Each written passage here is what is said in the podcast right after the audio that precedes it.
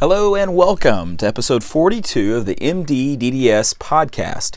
I'm your host, Dr. Kyle Fagel, an orthodontist, and tonight we have a general dentist with us, a good friend of mine. We go way back to college, Dr. Grant Dasher.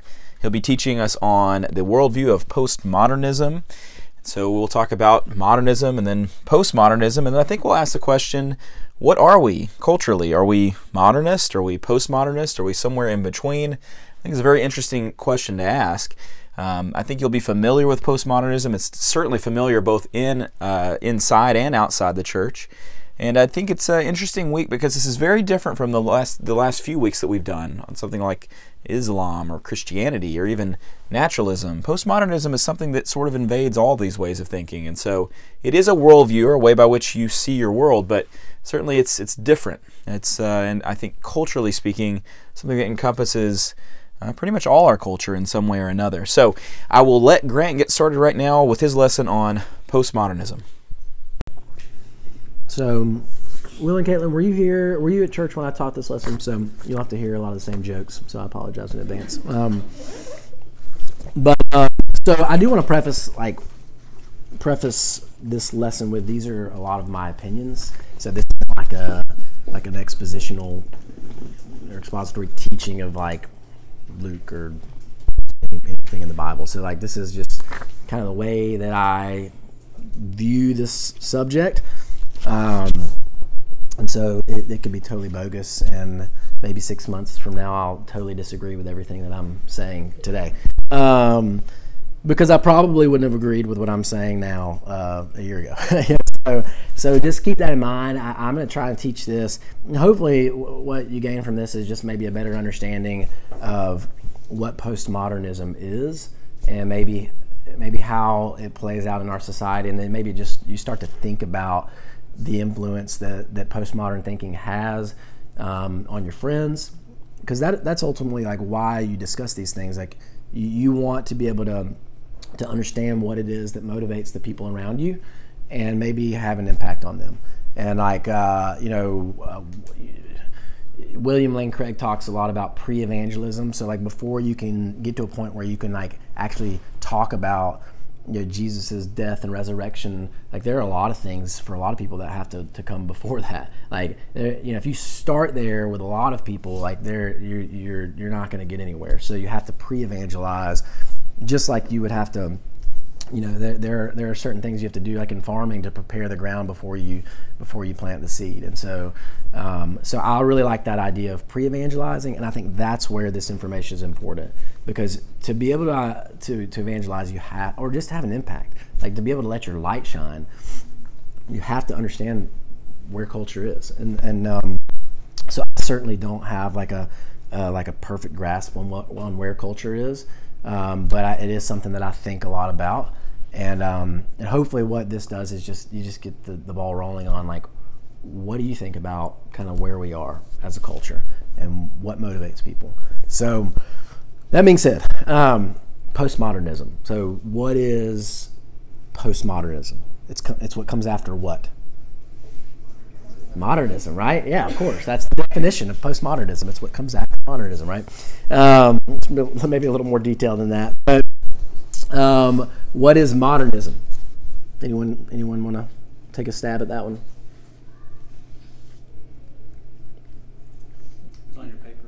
It's on your it's on your it's on your paper. All right. So, I, I, I before we get into what postmodernism is, I think let's spend a little time talking about what modernism is. So, like, would you guys agree that you hear a lot hear the word postmodern a lot more than you hear the word modern? No, I'm, I don't, well. Let me say it this way: we hear the word modern all the time, but I mean in modern in the context of like a philosophy.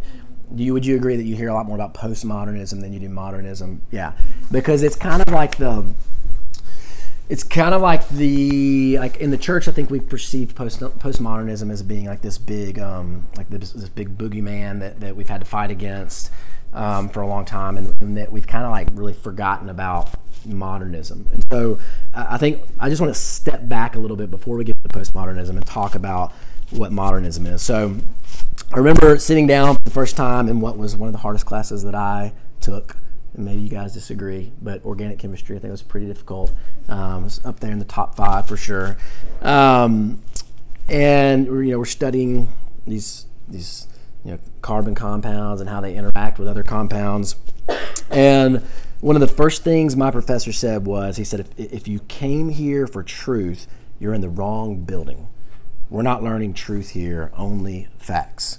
And at the time, I didn't really know what he meant by that. I was like, oh, it sounds a little bit contradictory to me. Um, and I thought if something is truthful, then it's factual, and, and vice versa. But I, I later realized that I think he was just kind of laying his cards on the table. He wanted us to know what his governing philosophy was in teaching the class. So he was pretty old, and I don't think he was postmodern. Though I don't I don't know for sure, but I, I tried to look him up online so I could you know use his name and tell you guys about him. Um, I made a joke about him being not postmodern but p- posthumous. Uh, you know, it's it's not not quite as funny in a smaller group. I didn't get um, that joke when I wrote it out. Uh, it's pretty funny. It's pretty good. Yes, uh, posthumous. Yes, he is posthumous, I believe, but uh, not not postmodern. I didn't get it. Um, so, were you in class when I did no, this? Okay, I, I, was, I, I, worked really hard on that on that on that joke. Um, so no, I hyphenated it so that it would it would make sense. Uh, so, but what my presumably dead professor. I, I, am not, I can't guarantee that he's dead, but what I think he was trying to communicate was this idea of modernism, and it's this idea that we're we're only going to learn what can be proven with the five senses. Like that's that's all we're going to talk about in this class. So modernism concerns itself with that which is empirical, uh, analytical, rational, verifiable, etc., which are all things that we are like probably nodding our heads and like that's good. That's a good thing, right? And that was the the point of the first day of class. If you're looking for uh, some truth about a higher meaning or purpose, you've come to the wrong place. Like that was his that was his point. Um, organic chemistry only deals with what can be proven with the five senses. So that's modernism, and that's not all bad, right? That's not all bad. Um, using empirical data and analytics, embracing rational thought, and verifying factual claims, that all sounds pretty good. Like those are all like those are all things that if we didn't think they were good, we probably all chose the wrong the wrong career, right? So this emphasis on proving things scientifically led to a lot of really great developments. We, we eradicated polio, which is that's a good thing, right? Um, although it's it's like this new polio disease is creeping back up, uh, which is scary. Uh, we went to the moon. That's cool. I mean, I you know, pretty neat. Um, we invented uh, YouTube channels where you can watch people play video games. like how amazing is that? You can just sit there and watch other people like display their skill and then and then like those people can become millionaires based off of ad revenue. It's just like watching basketball. I mean, it's amazing. It's just like it is. It's no different. No different. Um, it's maybe not that different, but um, so like you know there have been a lot of developments because of science and empirical data research. And that's good. And the point is, modernism isn't all bad. Modernism has brought a lot of really good things that I'm grateful for, especially raising children. I can take my son to the doctor and he can receive, you know, some brain treatments and, and it stops his, his asthma and he's live. That's a good thing, right? It only becomes a, a problem when it leads to factual claims that can't be verified. So when modernism leads to factual claims that can't be verified, that's a problem. In other words, saying something that can't be backed up, which is the whole point of modernism, right? Factual claims must be verifiable. So when someone says something of like you know I believe science well that's they're making a factual claim but there's no empirical evidence or, or analytics to prove it so it's not it's not verifiable can't prove that Christianity is something that was made up by a bun- bunch of Middle Eastern men and women in the first century. And you see why it's a problem, right? So on the one hand, you say, like, I only believe in science because it's verifiable. And On the other hand, you say Christianity is this myth that was created to just assuage people's guilt and to give them meaning in life, which of course isn't verifiable. Like you can't prove that. We don't we don't we can't know that empirically. So I would there's a lot of good uh, empirical data and rational argument for belief in Jesus. I think David has a great lesson on the historical evidences of the re- of the resurrection, and I think that's a good example of that. So But again, modernism really becomes a problem. It, it, can be it is obviously good, but it becomes a problem when it leads to factual claims that can't be verified. Another example is when people say, "Well, you can't know anything unless it's proven by science." You can't know anything unless it's proven by science. And once again, the problem is that that statement itself can't be verified. You can't verify that statement. So there's no experiment to prove without a shadow of a doubt that knowledge can only come from science. No one has conducted this experiment and proven that knowledge only comes from science. And because you can't prove it or verify it, you violate your own principles for how you know things. And so that's modernism at its worst. So modernism at its best is YouTube, you know, channels where you watch video games. Modernism at its worst is is fact claims about God or spirituality or morality or ethics that can't be verified. You kind of saw off the branch, you know, on which you sit. And, and at its best, at its best, modernism simply says this, and this is the point I think that my professor was trying to make. It says this that it doesn't make any claims about God or spirituality or morals or ethics, and that it's only concerned with things that can be experienced with the five senses. Everything else is just a matter of personal preference. So that's modernism. Let's just focus on what we know, like what we know to be true. So that opened the door for a very important question. So when you tell somebody that you know something, what's the very next question that they always ask? How do you know that? That's the next question. I, mean, I know this. Well, how do you know that? Because that's kind of an important question, right? How do you know that? And when you start to, que- to ask the question of how you really know something, you realize that if if knowledge is dependent upon my own ability to see things as they are, then I can't really know anything. I can't, I can't know anything. Everything is a matter of perception. Everything. And so the universe is way too large for us to for us to for our knowledge just to be dependent upon how we see things. Um, we can't know, obviously, how the universe even exists in the first place if it's just dependent upon my own perception. So, for so many years, and I think especially here in America, we were we were certain that postmodernism could answer every question that mattered.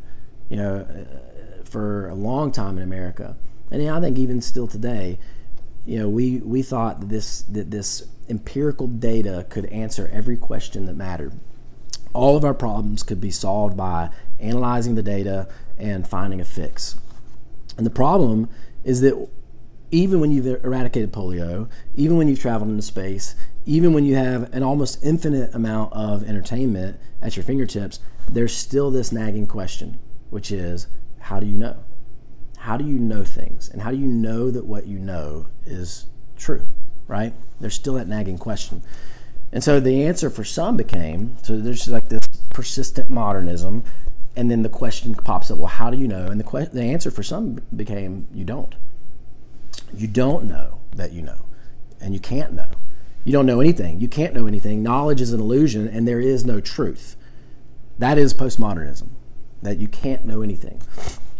So James Sire writes this. This is the book that, that you guys have been using uh, for uh, these past few few studies.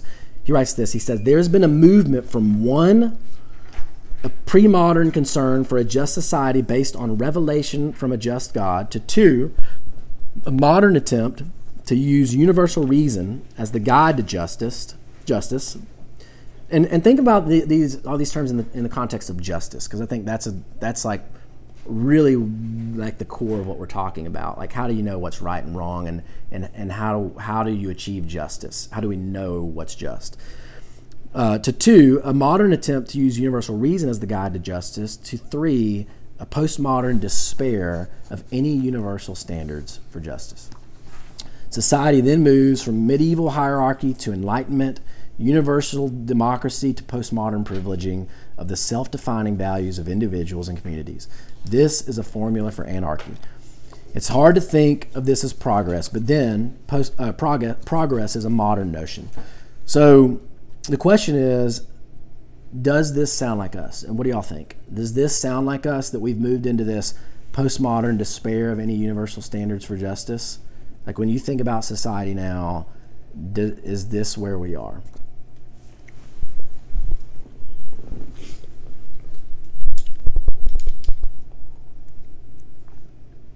I know that's kind of what I- I that was was- kind of wordy. Do I need to reread that, or like does everybody does everybody get what the what he's I would- saying? I would, say sort of. Like, um, I think that one might say that we're in a place where morality is subjective, but we don't really live that way.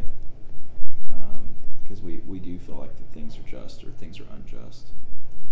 Um, I think a really important perspective is like right here at the top of your notes, where Sire's talking about like the three different. So it, in like Western civilization, we've really had like three dominant cultural worldviews. So you must have one is the pre-modern worldview. So that's like number one. It's basically like truth and morality and what constitutes a good life was determined based on God and revelation and kind of how all that fit. And then you kind of run into the like the, the modern critique of a pre-modern worldview, which is we don't believe in miracles anymore. We've invented science. We can conquer the whole world. And like Grant pointed out, that's a very America was very like engrossed in that. So like like the Revolutionary era, that all happened right at the height of modernism. So we're trying to create the perfect political system and use science and reason to make our world better. And um, so where the pre-modern worldview was critiqued by modernism, I, I do think it's helpful to say modernism didn't quite get the whole story either, because you you can't prove everything, and so now we're in like this postmodern place, whatever that means, but saying modernism doesn't work in a whole host of areas about creating an acceptable worldview, partly because we can't know everything, and so now where, where are we now? We're, we're after modernism, but is our whole culture postmodern? I think that's an interesting question. Would you say that's like the is does like moral relativism is that what arises out of that I, that concept that like you can't know anything so it's Right. whatever works for you best. yeah, yeah. So is that how eh, are are we morally relativistic in America? Well, we absolutely think we are. I mean, we don't have bumper stickers that say, like, don't coexist. Mm-hmm. I, I bet actually there is one that says that. Yeah, there probably is. there probably is. And that's that's probably is. It's probably is. It's not on a Prius. I know that. No. Yeah. Absolutely, I think I'll start with it on console. Yeah. So I think, I mean, I, I kind of know, I've heard this lesson before, so I kind of know where he's going a little bit. Um, I think something Andy said is relativism could only exist at any, at any level as a critique of modernism, right? So modern, the modernist says, well, we've discovered all of human nature and what's right and wrong. So a critique of, well, you don't know, there, maybe there is no right or wrong. That's definitely relativism and is a critique of modernism. But are we? Do we live in a completely relativistic culture? I think that's an interesting question, and I think our presumption would be yes. If we didn't all feel like we were kind of being Grant was trying to trick us, I'm definitely trying to trick you. There's no doubt. I think we would Yes. say yes. Like what you see, relative morality and true for me and true. That's that seems like that's the way that the news in Hollywood and you know Twitter would depict um, questions of morality, at least on the surface. It certainly feels like that's what we're um, like bullied into feeling like we have. So like publicly, like I don't want to say I don't want to stand firm on any topic anymore because of my well maybe like my lack of conviction. I hope that's not true, but mostly because you feel like you're going to be told that you're doing something wrong if you do. So I, I, I mean I feel like we're made to, to feel like publicly we have to. And then when you get in circles with people who think like you or whatever, then I think people, you know, aren't relativistic. I think people start, you know, their true opinions come out and things like that. And they do have convictions and standards and things like that. But, yeah. All right, tell us how we're wrong. No, I'll let William Lane Craig tell you that you're wrong. Oh, you ready Let's to do do that. that? That's right. Yeah. Yeah. You should give me a heads up. Yeah. We're ready. All right, it's gonna take me a couple minutes to get William Lane Craig on the screen. You were supposed to be ready to go, Kyle. There he is. It's like the least. It's like the, I don't know if you guys can see it. The TV's not quite big enough, but well, it's stretching this 240p yeah, video to the max. it's a little, it's a little grainy. Well, I'm gonna start him back over. thinking. But now I imagine some of you are thinking, but, don't we live in a postmodern society in which these rational apologetic arguments and evidences are no longer effective? Since postmodernists deny the canons of traditional logic and rationality and truth, these apologetic arguments are worthless. Uh, all we can do is simply share our narrative in today's culture and invite people to participate in it. Well, in my opinion, this type of thinking could not be more mistaken. The idea that we live in a postmodern culture is a myth.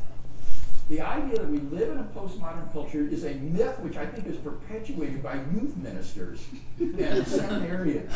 In fact, a postmodern culture is an impossibility. It would be utterly unlivable. Nobody is a postmodernist when it comes to reading the labels on a bottle of aspirin or a bottle of rat poison. If you got a headache, you better believe that texts have objective meaning.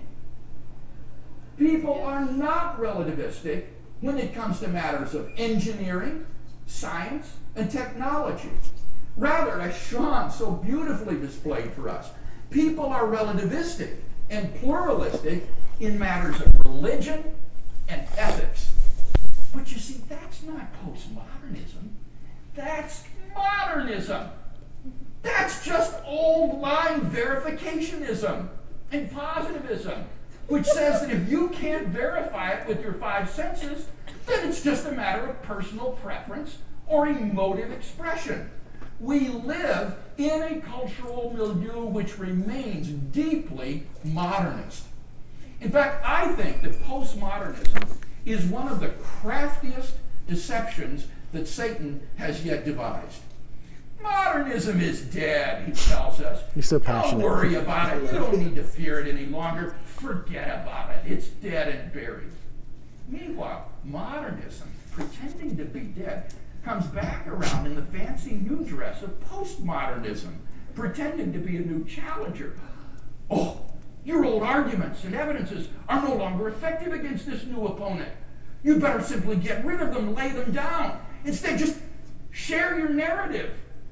And so Satan deceives us into voluntarily laying down our best weapons of logic and rationality, and as a result, ensuring modernism's triumph over us. If we follow this suicidal course of action, then the consequences for the church in the next generation will be catastrophic. Christianity will be reduced to just one more voice in a cacophony of competing voices, each sharing his narrative and none of them commending itself as the objective truth about reality, hmm. while scientific naturalism continues to shape our view of how the world really is. Okay, so I watched this video and I thought, well, that's that. Like my initial reaction was, that's not true. Like for years, I like I've been railing on postmodernism, and I've been like I feel like in, in the church, like we're you know we're we've been fighting against this idea of postmodernism. And so, if like Craig says, we're not postmodern, but we're we're just still modern, just like we always were. Um, what happened? It's like what happened to to to to to ensure that we remained modern? Now, think about why does anyone turn back and, and go back or turn and go back to where they came from? Why do people turn and go back to where they came from? Like think about uh, like when you were a kid and you walk, ventured out into the dark a little bit. Like why did you turn back and go back to the porch, the the safety of the porch light? Get scared. you got scared and like you, and you, you kind of realize that like it's more comfortable here and and I, I can see I, I kind of know what you know kind of what's going on. And like he said like postmodernism is utterly unlivable. Like it, it, it you know it leads to nihilism. Like that that despair that we talked about that's what postmodernism leads to. If you have if you, if you can have no conviction about anything true or meaningful then it leads to total despair. And so um, we turn around and we go back to where we came from because we, we realize that maybe it was more comfortable there. Maybe like this idea of not being able to know anything is like we know deep down inside that's that's unlivable. Like no one can live this way. Um, Friedrich Nietzsche is often credited as being one of the first philosophers to kind of sever ties with modernism and kind of usher in this era of postmodernism. and I'm sure a lot of you guys have heard his parable of the madman, but I'm gonna I'm gonna read it. I'm gonna read the whole thing here. It's kind of long, um, but it's not that long. Have you not heard of that madman who lit a lantern in the bright morning hours, ran to the marketplace, and cried incessantly, I seek God, I seek God. As many of those who did not believe in God were standing around just then, he provoked much laughter. Has he got lost? asked one. Did he lose his way like a child? asked another. Or is he hiding? Is he afraid of us? Has he gone on a voyage? Immigrated? Thus they yelled and laughed. The madman jumped into their midst and pierced them with his eyes. Whither is God? he cried. I will tell you. We have killed him, you and I. All of us are his murderers. But how did we do this? How could we drink up the sea? Who gave us the sponge to wipe away the entire horizon? What were we doing when we unchained this earth from its sun? Whither is it moving now? Whither are we moving? Away from all suns. Are we not plunging continually, backward, sideward, forward, in all directions? Is there still any up or down? Are we not straying as though from an infinite nothing? Do we not feel the breath of empty space? Has it not become colder? Is not night continually closing in on us? Do we not need to light lanterns in the morning? Do we hear nothing as, a, as yet of the noise of the grave diggers who are, who are burying God? Do we smell nothing as yet of the divine de- decomposition? God's to decompose. God is dead. God remains dead, and we have killed him. How shall we comfort ourselves, the murderers of all murderers? What was holiest and mightiest of all that the world has yet owned has bled to death under our knives. Who will wipe this blood off of us? What water is there for us to clean ourselves? What festivals of atonement, what sacred games shall we have to invent? Is not the greatness of this deed too great for us?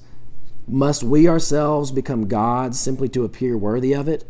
There has never been a greater deed, and whoever is born after us for the sake of this deed, he will belong to a higher history than all history hitherto. Here the madman fell silent and looked again at his listeners, and they too were silent and stared at him in astonishment. At last he threw his lantern on the ground, and it broke into pieces and went out. I have come too early, he said then. My time is not yet. This tremendous event is still on its way, still wandering. It has not yet reached the ears of men. Listening and thunder require time. The light of the stars requires time. Deeds, though done, still require time to be seen and heard. This deed is still more distant from them than most distant stars, and yet they have done it themselves. So you go back and you look at, at Craig's claim that we are not a postmodern culture, and like you read that and you can see why. Right?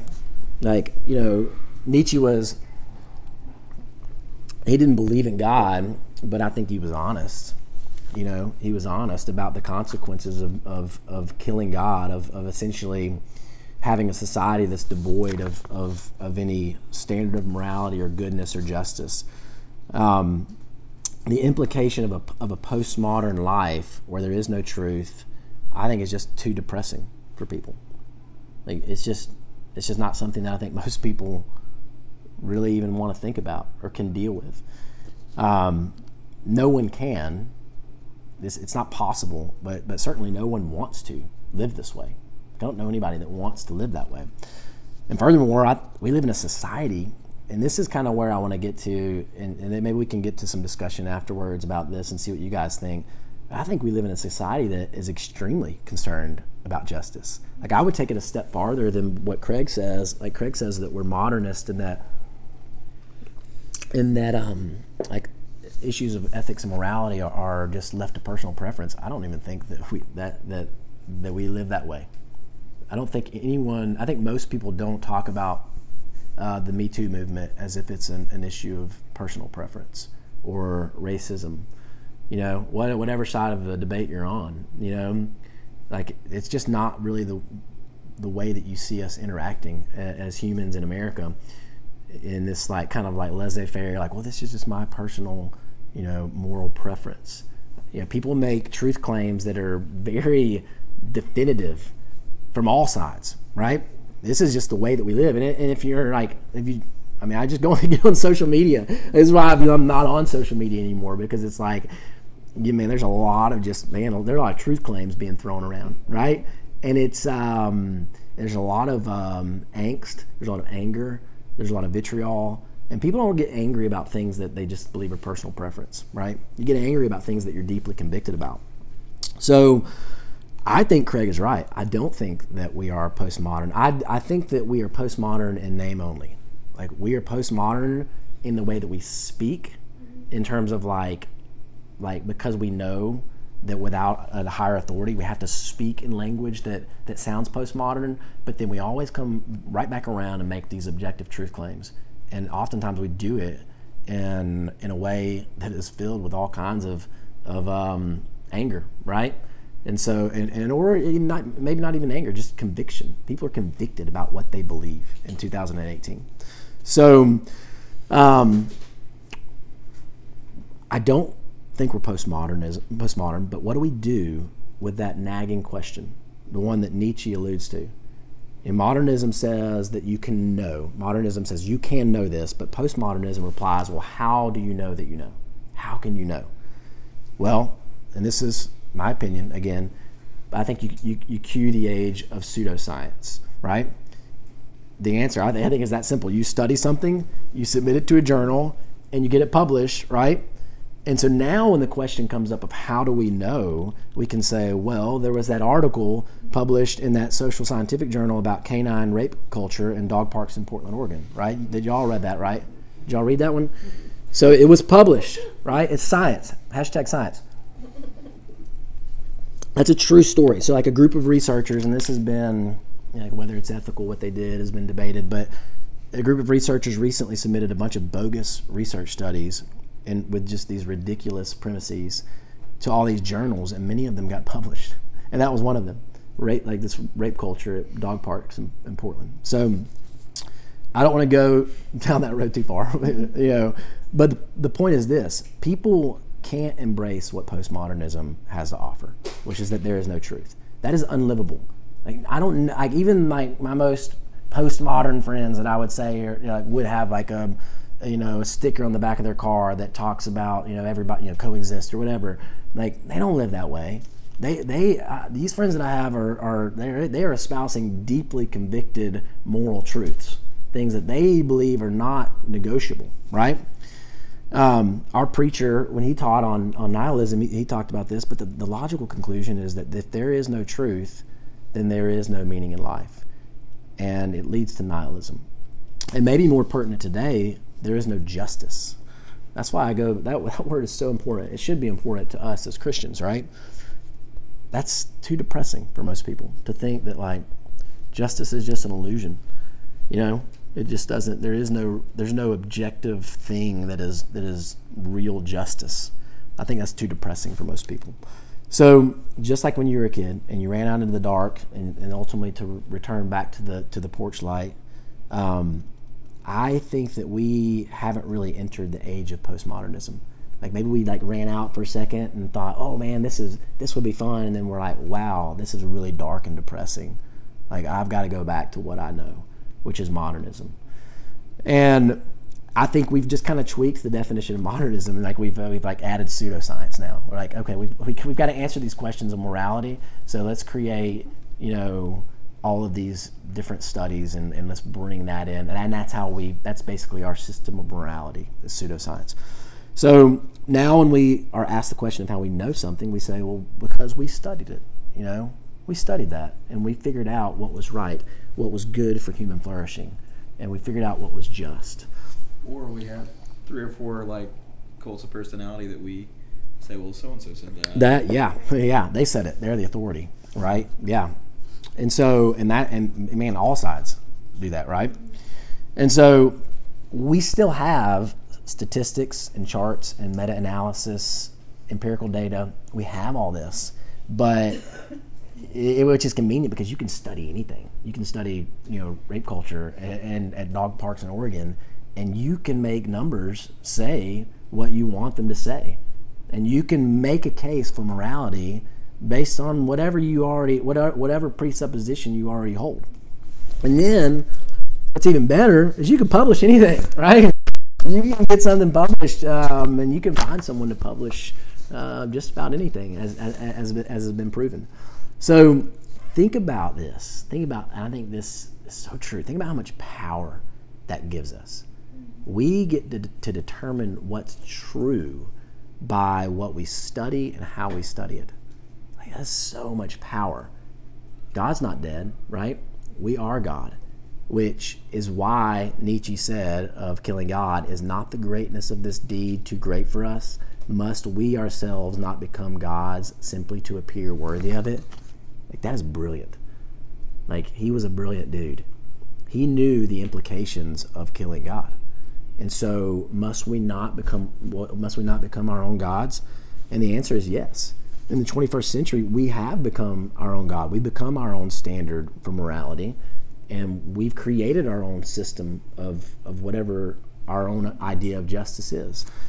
And the irony in all of this, and this is the thing that I think Craig gets you know gets so right, is that many Christians have thought that to remain relevant in today's culture, we've got to become postmodern.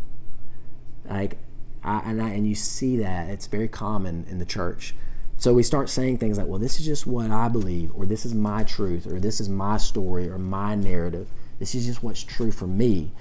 And if you look at churches where this is the message, like they're withering, like they're dying on the vine. So you've got these huge stone churches with beautiful stained glass windows, and like nobody's in them, nobody's there, and new people aren't coming. Like this, this is it's not effective. And so when people ask, what is the truth about reality? And we answer, well, we don't really know. We can't be surprised when people don't respond to that. You don't see that anywhere in the New Testament. You never see Paul being like, well, it's just true for me that Jesus, you know, approached me on the road to Damascus and blinded me.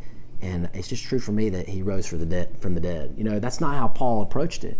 And Paul turned the world upside down, right? So we can't be surprised when we embrace postmodernism in our approach that like it's truthfully like totally impotent. Like it is it is not effective. There is no church that embraces postmodernism that I know of that is like setting the world on fire.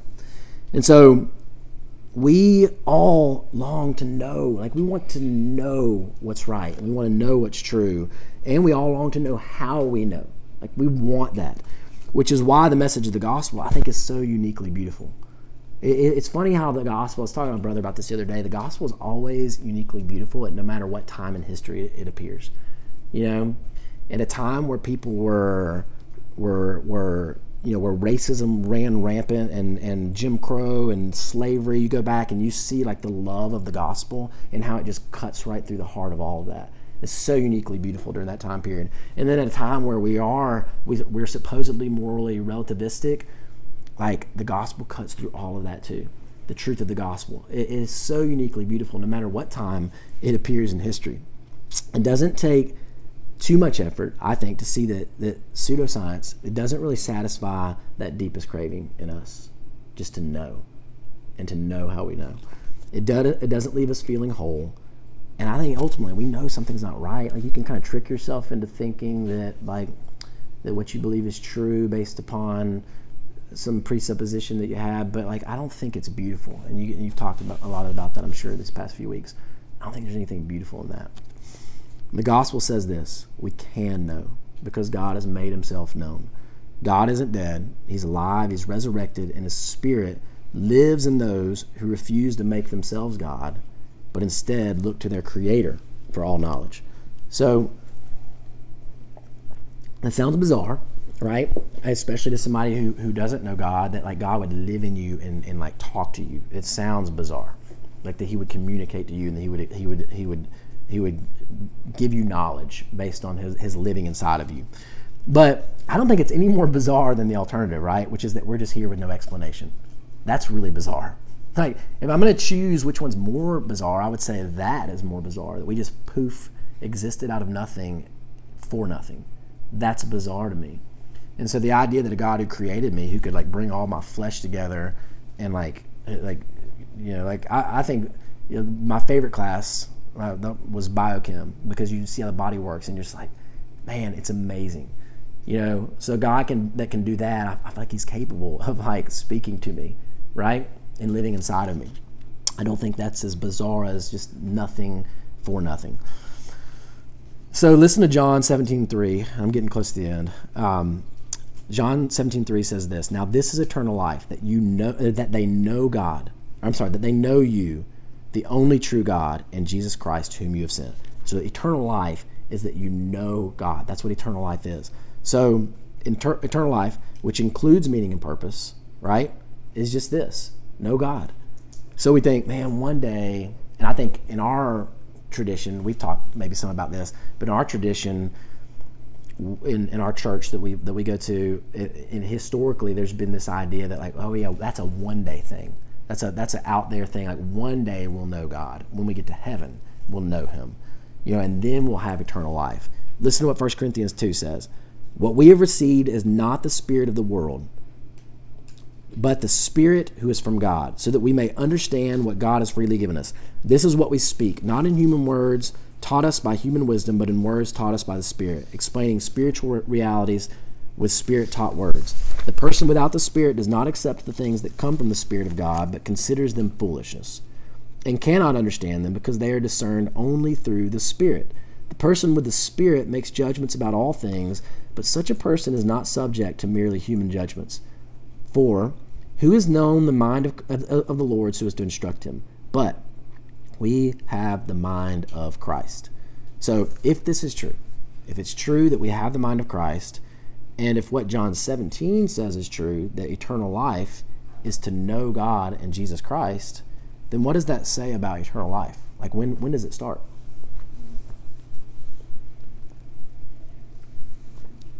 Right? It starts now, right? If if if it's true that eternal life is to know God, and then First Corinthians says that that like we do know God because we have Jesus' mind, we have God's mind. Then that means eternal life isn't some out there thing that, that oh one day I'll know God, one day eternal life will begin. Eternal life begins the moment the Holy Spirit comes inside of you. That's when eternal life begins, in that moment. So you don't have to wait around. I'm just waiting to die. Like that's not the life of a Christian. That is horrible. What a boring existence as a Christian. Like that should not be our idea of like, man, I'm just waiting to for this life to end so I can go to heaven. While I'm here, I don't really know what to do. I'm just gonna kind of like, I don't know. I'll go to work and I don't know. I'll just wait to die. You know, that's that's miserable. Like that's not fun, and and that's like certainly not interesting. You know, that's not something that sounds very enjoyable. I I, I would hate to like that to be my sales pitch. Hey, you should be a Christian where you can just wait to die with with me and all of the other Christians. I mean, if that's true, you you probably are. You know, you're probably living like you're dead already, right? Right. So, you know this is the thing I believe that does satisfy our deepest cravings. I know God because, or I know, I have knowledge, and I know because God has revealed it through science, which is good. Like, let's use science. Through science and nature, God is speaking to us through His creation, right? You can look at a human body or look at a Yellowstone or look at whatever and know that you look at the birth of a child and know things about God just from creation. God speaks to us through creation. God is saying something something through science and through creation. But more importantly, and I, I don't think we need to leave this one out. More importantly, I know God because His Holy Spirit lives in me. Right? His Holy Ghost lives inside of me, and He has given me the mind of Jesus. I actually have the mind of Jesus. Like I believe that is true. And then day by day, month by month, year by year, I know Him more and more. And as I know Him more and more, I'm traveling further into eternity. That's what eternity is it's to know God, and that starts now. So, this idea, it doesn't really matter what it is postmodernism, modernism, none of, none of, none of the isms can answer these, these questions of how you know things. Beyond a God who reveals things to us, we can't definitively say that we know anything. You know, you know, we can't definitively say that this isn't just a complete illusion. And so, um, there is, I, I believe, truth in that, and I think there is beauty in that, and I think it is satisfying. And ultimately, I think it leads to a peace that surpasses all understanding.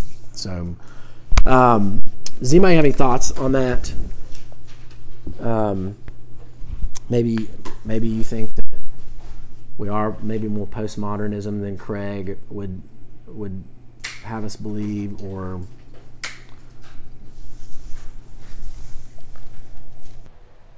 Okay, so I went ahead and actually stopped the podcast before a lot of our discussion uh, ended up being quite a lot. I was sort of figuring that was going to happen. Uh, really great discussion around a lot of these ideas. And uh, man, I wish I could sort of summarize those for you now, but just know it was some good stuff. Um, I think there's a lot to think about with a topic like this.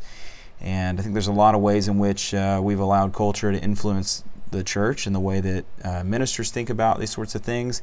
I think it's also true as we think about worldviews and philosophies that, from an educational standpoint, we've sort of siloed the way that we uh, choose to educate ourselves. So let's say if we're a minister, well, we go down one path and we don't learn any more about science, we don't learn any more um, about other ways of thinking, uh, sometimes philosophy, and we just strictly study maybe the Bible and methods to minister and theology and Greek and things like that. Now, if we go down the scientific path, well, then oftentimes we neglect philosophy or religion, and so we're sort of siloed into these other uh, completely different worlds. And then it often turns out that if you know someone were to ask us a question about something, we give sort of a canned answer, or we maybe reference some sort of perceived expert. And I think it's problematic, I guess. And so I would say that if you're a, a layperson in a church, ministry, evangelism, understanding theology, those are not things that you tithe to a minister for. These are things that you owe it to yourself to explore, to understand, to read about, and to learn deeply so you can share with other people. In the same way, I would say of a minister that you don't need to just know one thing. I think that truth belongs to God. He reveals himself through all different types of things, including science, including his word. I think it's all worth knowing about more. And so I, I, think a group like this is about that. It's about, for medical and dental students, a pursuit of knowledge that is not something that they will normally encounter in their studies. And it's not to say that science isn't important or that medicine or dentistry aren't important, but there's certainly more to life than just knowing those things. We shouldn't silo ourselves. Um, so I think postmodernism it thrives in a society that has siloed intelligent thought of a variety of issues and on a variety of topics. And so that was one of our, our discussion points, and I'll, I guess I'll let that one kind of marinate for you. Uh, we'll be back next week with our final discussion on worldviews. This will be a discussion on nihilism. Uh, Eric Gentry will be here, who is the preacher at Highland Church of Christ. Eric does a wonderful job whenever he's here, and I've seen this topic, and he did a great job with it. So I hope you will return with us next Monday night for the MDDDS podcast. Thank you so much. We'll see you soon. Bye bye.